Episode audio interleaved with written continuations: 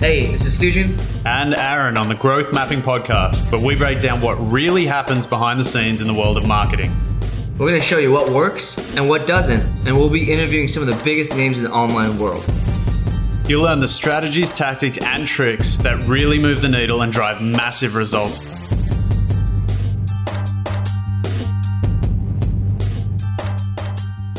Hey guys, welcome back to the Growth Mapping Podcast with Sujan and Aaron. We're going to cover today how to get PR when you've got nothing new happening. How to how to get your product, your service, your brand in front of the right people, so that uh, you know journalists, editors, contributors, publishers, whoever else are going to cover your story and and create content about you. And um, you know, it doesn't just go for when you're you've got nothing new happening. It can also go for when you're a brand new business and uh, you're trying to get PR. So, um, Sujan, I'd love to hear your thoughts. It can be tricky, but there are some good ways to get it right. Yeah, definitely. So you got nothing new to say.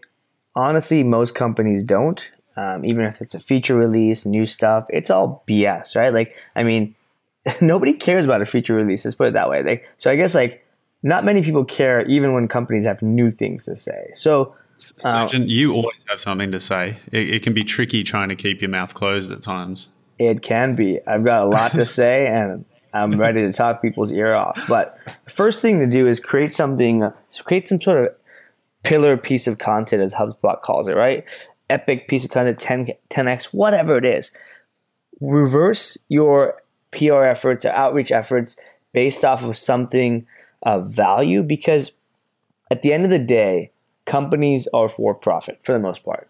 Um, and nobody wants to promote or, or write about for profit. They want to write about people changing the world. They want to write about Elon Musk and the boring company drilling holes underneath and moving cars and hyperloops and all that crazy stuff. They want what they want people want to write about world changing stuff, and and frankly, most companies don't have world changing stuff. But content can be world changing. It can be educational. It can be you can literally write about the facts that have changed the world. I, I mean, there's all these articles um, on on millennials and next generation, all that crap. I think it's there's a lot of fluff out there. So figure out what angle you can take what do you think, Aaron? I agree. I mean, you don't you don't have to be talking about your own business or product.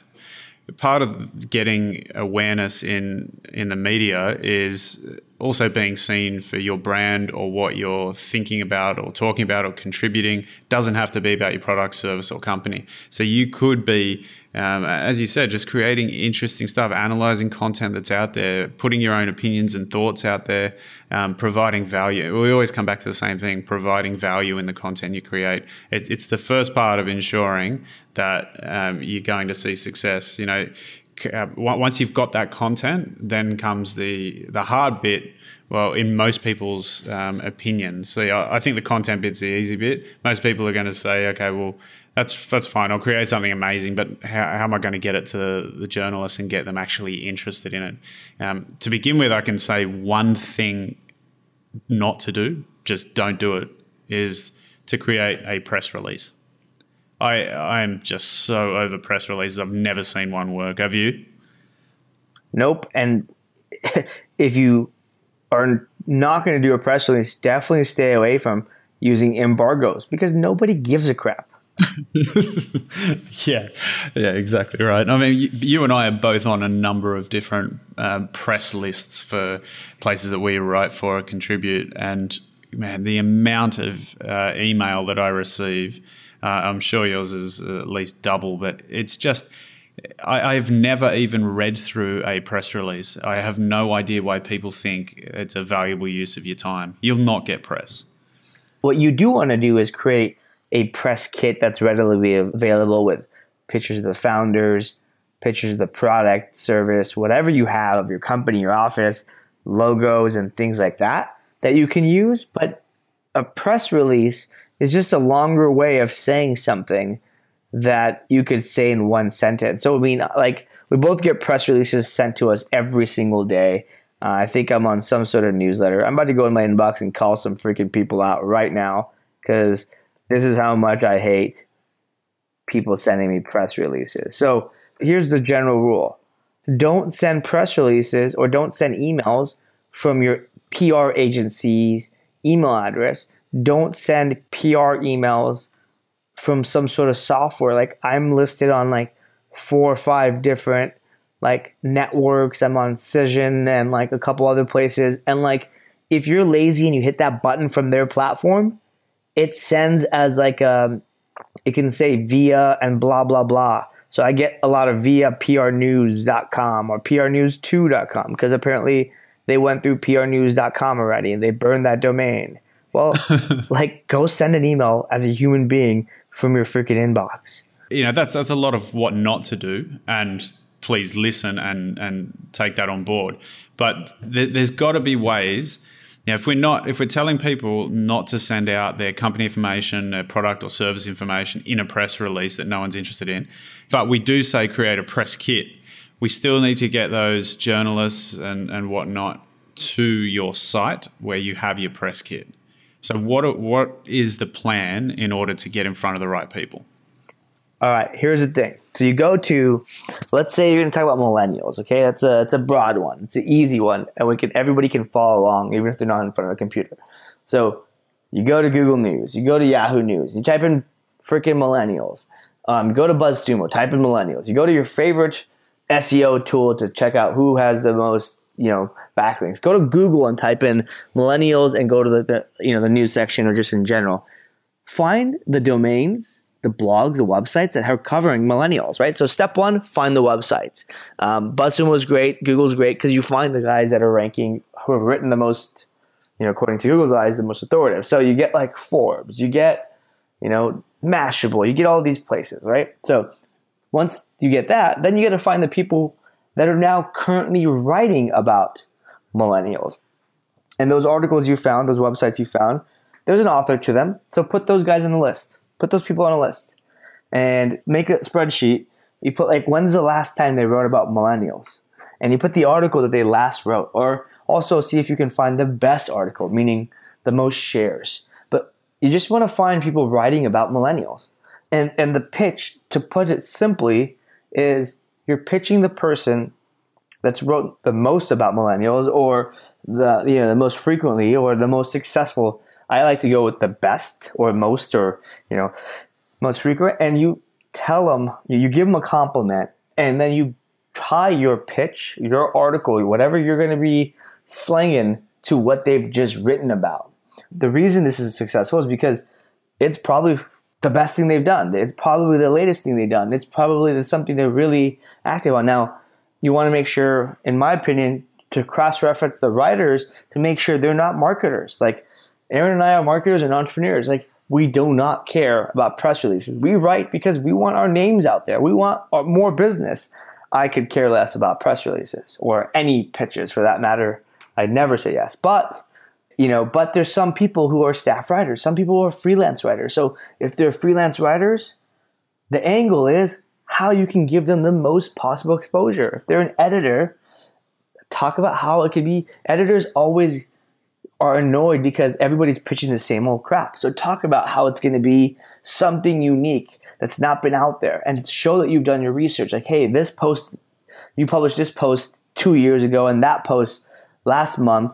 Well, this one is going to be this take or and it's not been done before and i you know we're going to be putting a lot of weight behind it and we guarantee 50,000 page views or something like that because that's going to get those people's attentions what do you think I think the key thing that you said there was around the page views. I mean, that's that's their metric. When you look at staff writers and, and, editors, that's the stuff that they need. That's what they need to be able to sell ad space on their publications. So that's what they're being measured on. So if you can find a, an interesting, creative way to say, um, you know, prove that you've done done the work. I know what's worked for you in the past.